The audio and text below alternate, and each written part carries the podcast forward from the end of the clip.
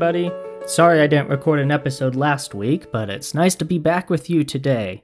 And I know we've been talking about the Sermon on the Mount and kind of going through that part of Scripture, but with Valentine's Day just a couple days away, I've been thinking a lot about love and the concept of love and the way that it works. And as I've been thinking about it, God brought a passage of Scripture to my mind and I'd like to read through it with you today and, and talk a little bit about it. It's John chapter 13, and it's the first 17 verses of that chapter. But this takes place just before Jesus is taken away to be crucified, and it's really the last few moments that he has with his disciples that he's been doing ministry with for the last three years. And it's in this passage that we get a clear picture of the kind of love that Jesus had for his disciples. So, beginning at verse 1, it says it was just before the Passover festival. Jesus knew that the hour had come for him to leave this world and go to the Father. Having loved his own who were in the world, he loved them to the end. The evening meal was in progress, and the devil had already prompted Judas, the son of Simon Iscariot, to betray Jesus. Jesus knew that the Father had put all things under his power, and that he had come from God and was returning to God. So he got up from the meal, took off his outer clothing, and wrapped a towel around his waist. After that, he poured water into a basin and began to wash his disciples' feet, drying them with the towel that was wrapped around him.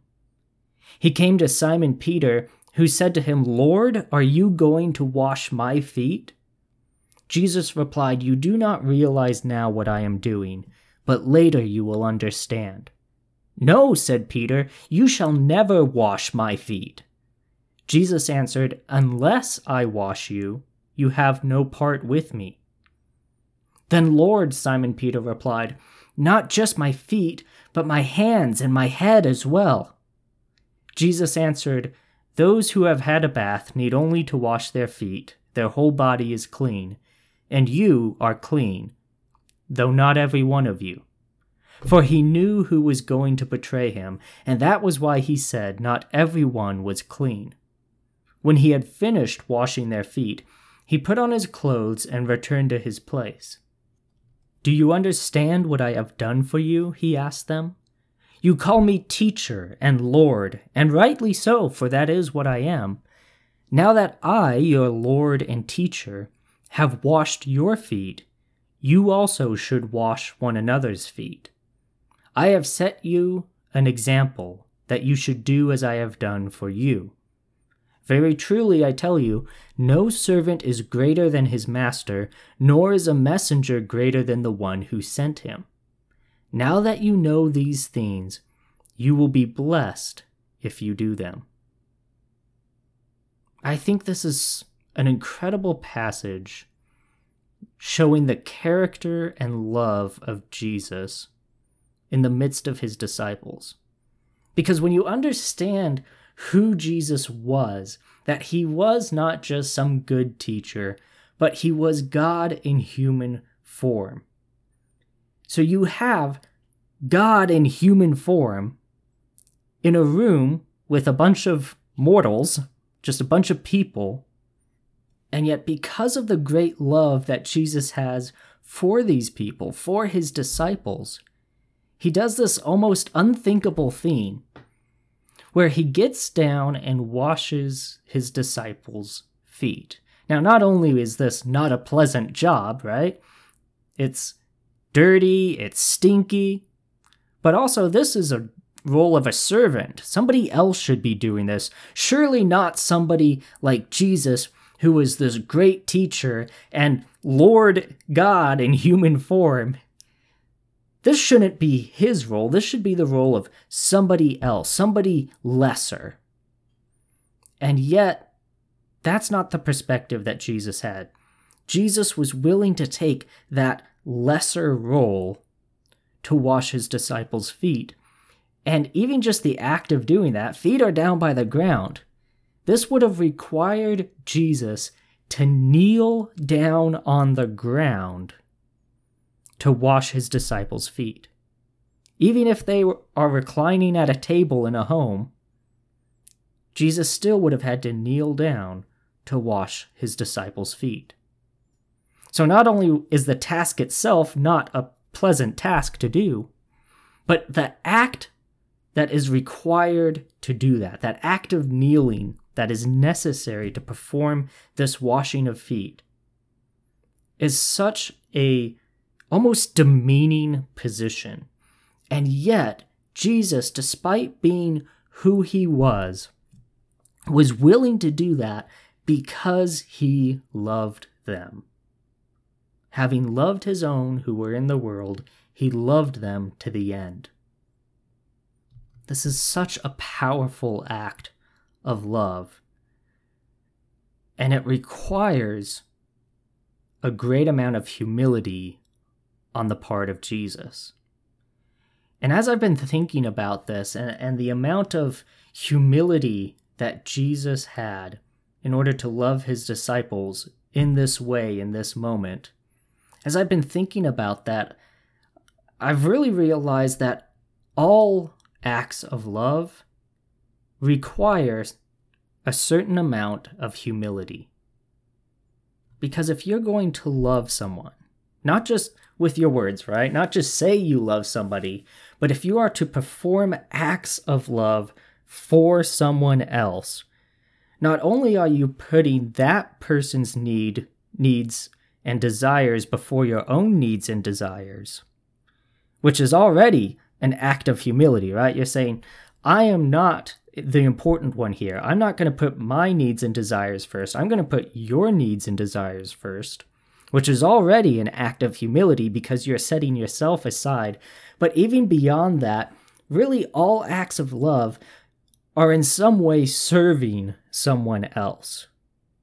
Because you're not just serving yourself, you're serving someone else through that act of love.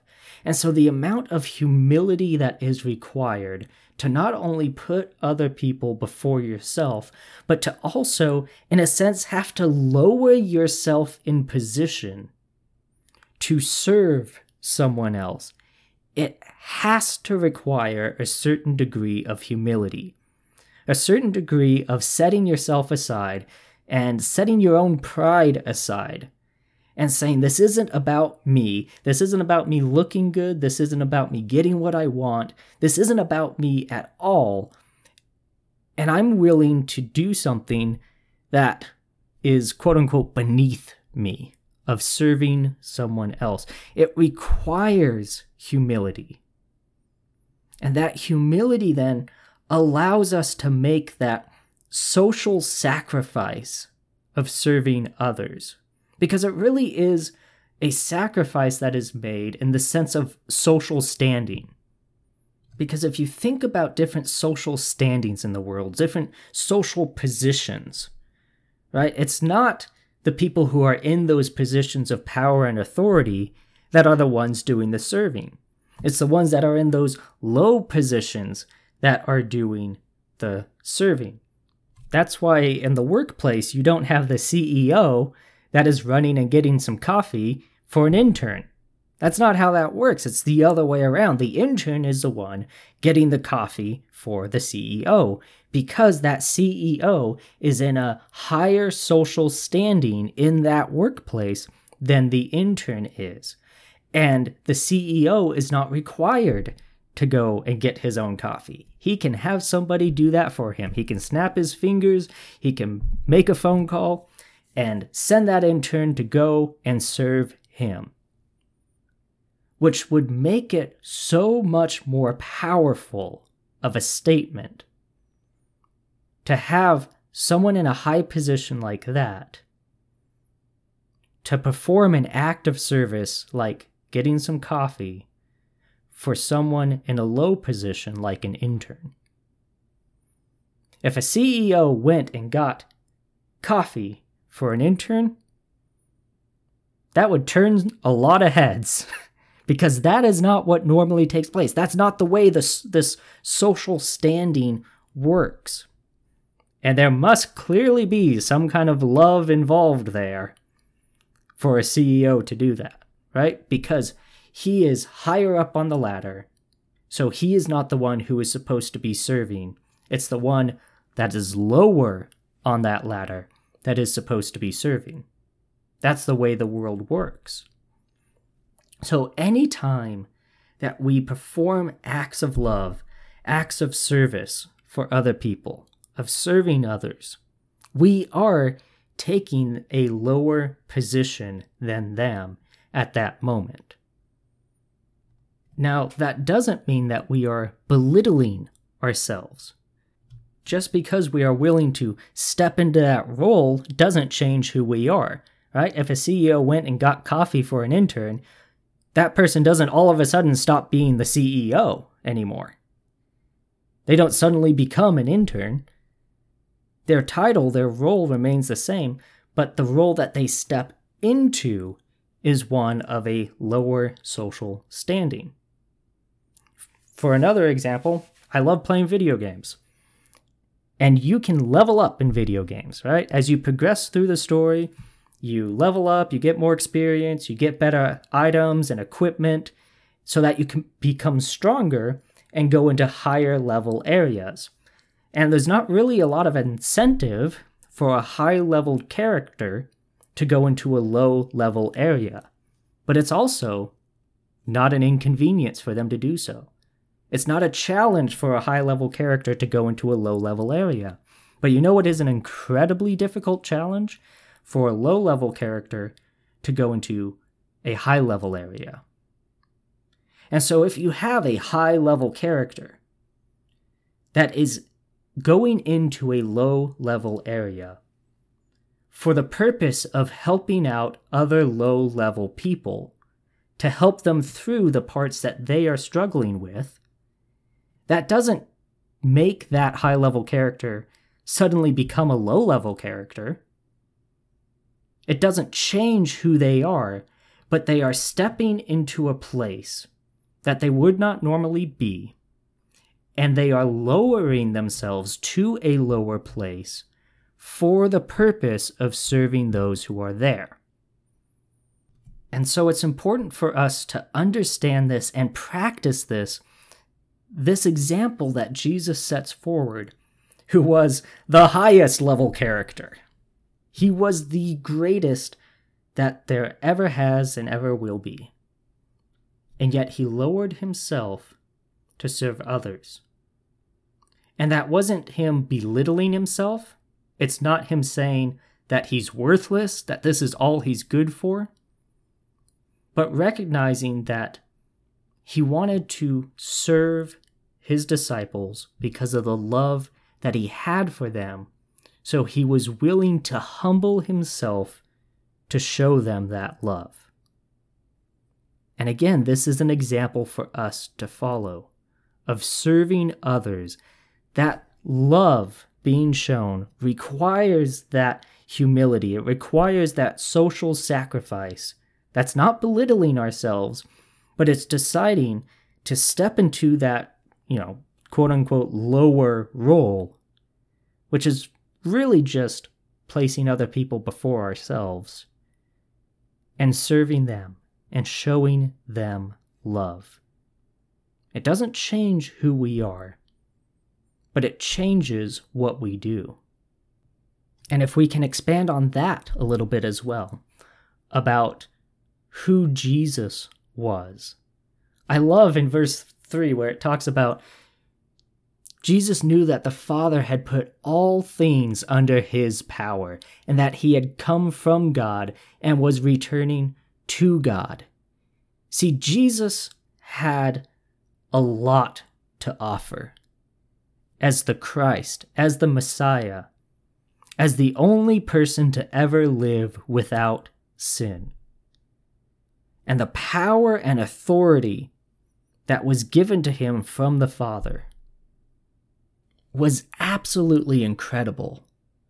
And just think of the kinds of things that Jesus could have offered to his disciples from that position of power.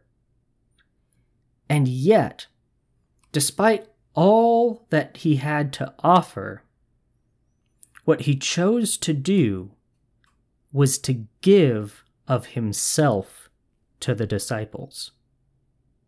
He wasn't granting them power and authority. He wasn't granting them all of these different kinds of blessings.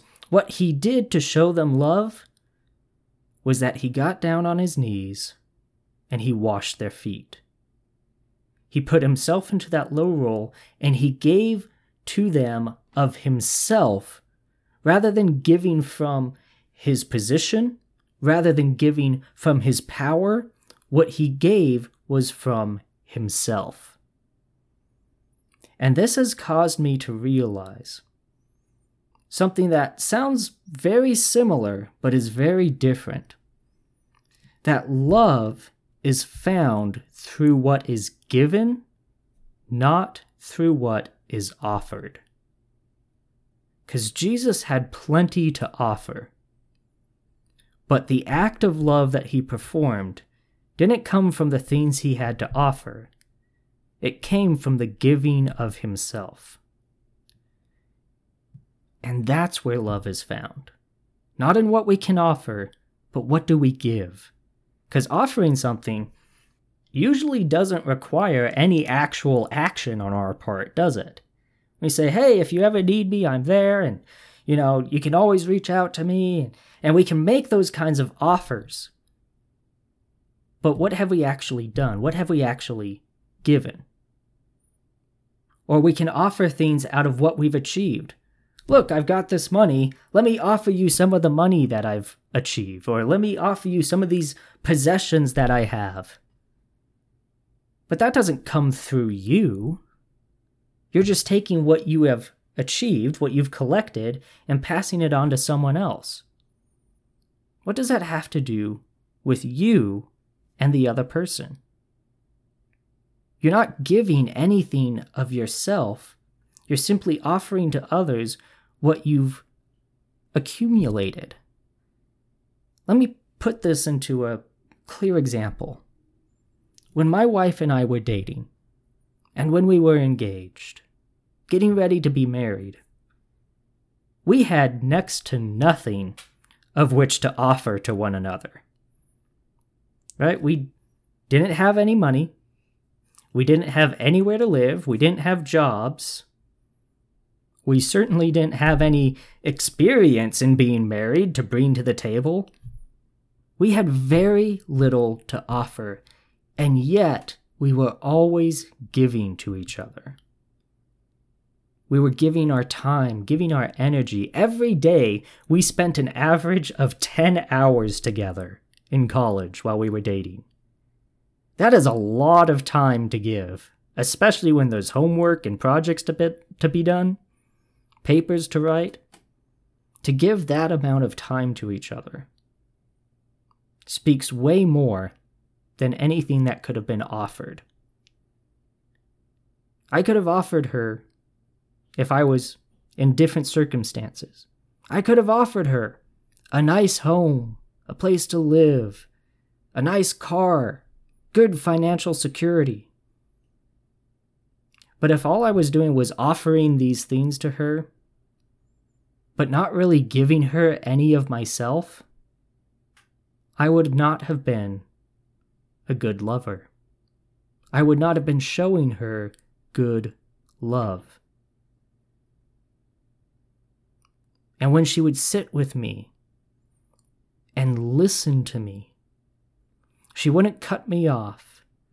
She wouldn't laugh at me for speaking my heart. But she asked me questions, and she listened as I spoke. She gave me her attention. That meant so much more to me than anything else that she could have offered to me. And when we understand that difference between offering things to people and actually giving of ourselves to others, it's so clear which one is truly an act of love.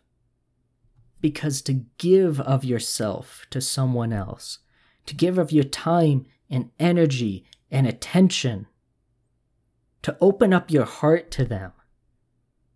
Is such an incredible act of love.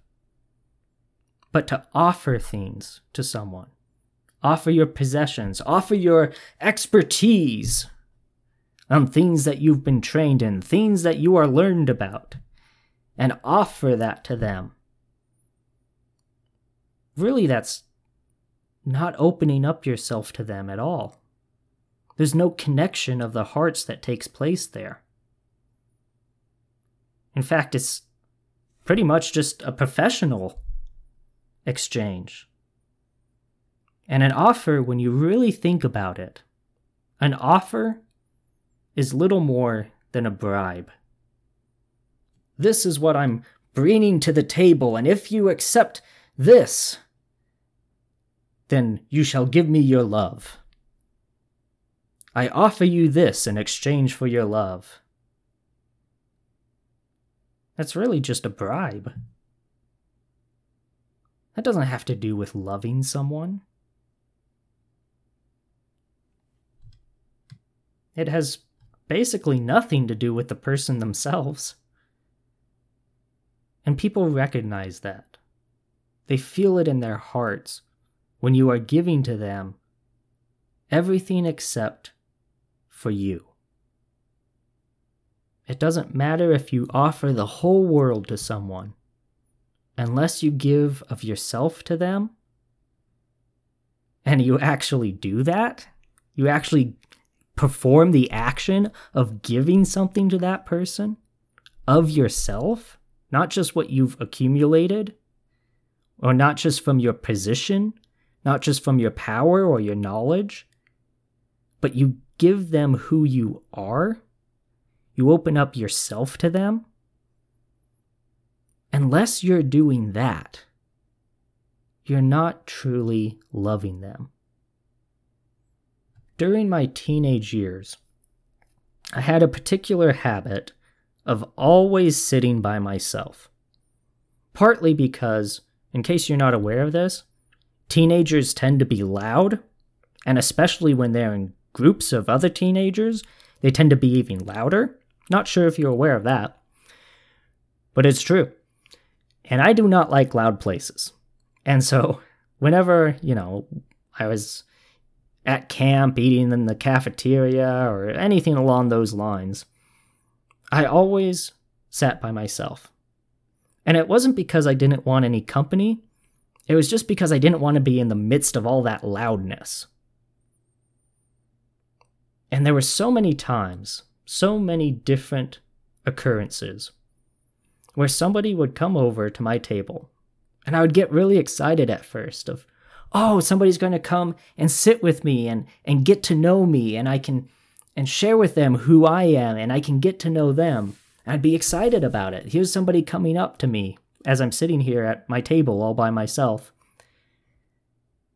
And almost every time that excitement quickly turned into disappointment as the person would invite me to come over to sit with them at their table with all their friends. And I would always feel so devastated by that because I knew if I go over there, I'm just going to be drowned out. Everybody else is just going to be talking to each other because they know each other. And I'm just going to be there in the midst of that loudness, completely drowned out. And what I really wanted, what I really, really wanted, was for someone to say, Hey, can I sit here with you? This is who I am. Tell me about yourself. That's what I wanted. I didn't want an offer being made to come and, and join us where we are. That's not what I wanted. I didn't want to join people where they were where, where they were sitting, I wanted them to come to where I was and to see me and to notice me. Now, that's not exactly the healthiest way, right, to try to build relationships, and I've definitely done a lot of growing up since then. But I think there are countless people in the world today that are in that place. where they're saying, I don't want to be invited to where you are. I don't want to be given this offer for my love to be given to you. Well, here, this is what we can bring to the table. This is what we can give you. So come from where you are, come to where we are, so that you will be loved. But that's not really what love looks like. And sir, the person inviting them over probably feels good about themselves that they're doing something nice and and then all of their friends can see them doing something nice and you know that boy or girl that they like is seeing them do this and they're such a nice person but but what does that have to do with the person sitting there by themselves? Very little. And sure an offer was made but nothing was really given and that's not what love looks like see love is something that can only be given. It's not something that can be bought or taken, or really something that can be earned. Love can only be given and received, and it's only received once it's given.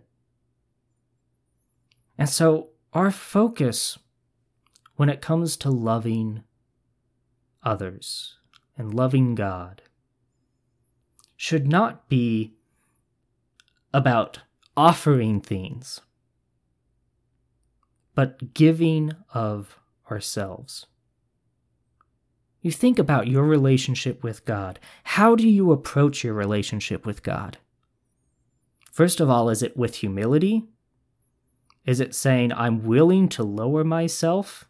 And again, I'm using that in quotes because it's really not a lowering of yourself but it's a willing to step into a serving role for someone else. And are we willing to do that with God? Is there a willingness in our heart to say, God, whatever you want me to do, wherever you want me to go, I'll do it because I want to serve you? And when we come before God, is it just to offer all that we are and all the skills that we have and all the possessions that we have. Because what God really wants is our heart. First and foremost, He wants a relationship with us. And again, we could offer God all that we have, which is very little from His perspective, and still not give Him anything of ourselves.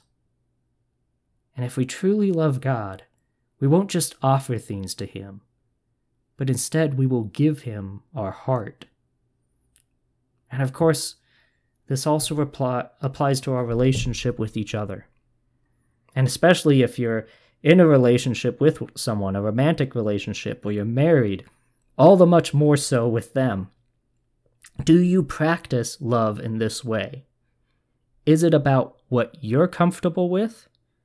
Or is it about humbling yourself and serving them? Because I think, especially with spouses, we can fall into this trap of thinking that, okay, we're serving everyone else, but our spouse is someone who is there to serve us.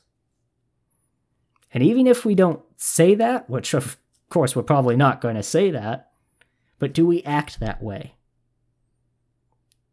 where we're serving everyone, but they are there for us. That is a quick way to create problems in a relationship. Because your attitude still needs to be if I love this person, I will continue to serve them every day. And to not just make offers to them, right? You're not just saying, well, look, I've put a roof over your head, I've given you a place to live, and, uh, you know, I make meals for you, and I clean the house for you, I, I make the house nice for you. These are the things that I have offered for you. But what of yourself are you giving to them? Because unless you're giving yourself, then love is not present. Love requires humility, and it's found through what is given, not through what is offered. Jesus humbled himself and gave of himself in love. And he says that that is the example that we should do as he has done for his disciples. And that's today's Sermon in the Pocket. As always, if you have any comments or questions for me, I'd love to hear from you, and you can reach me through the Sermon in the Pocket Facebook page, or you can also email me directly at sermoninthepocket at gmail.com. And I encourage you, wherever you're listening to this, like it, share it, rate it, to help get that message out there. But until next time, thank you for taking the time to listen. I pray that God blesses you as you go throughout your day, and have a happy Valentine's Day.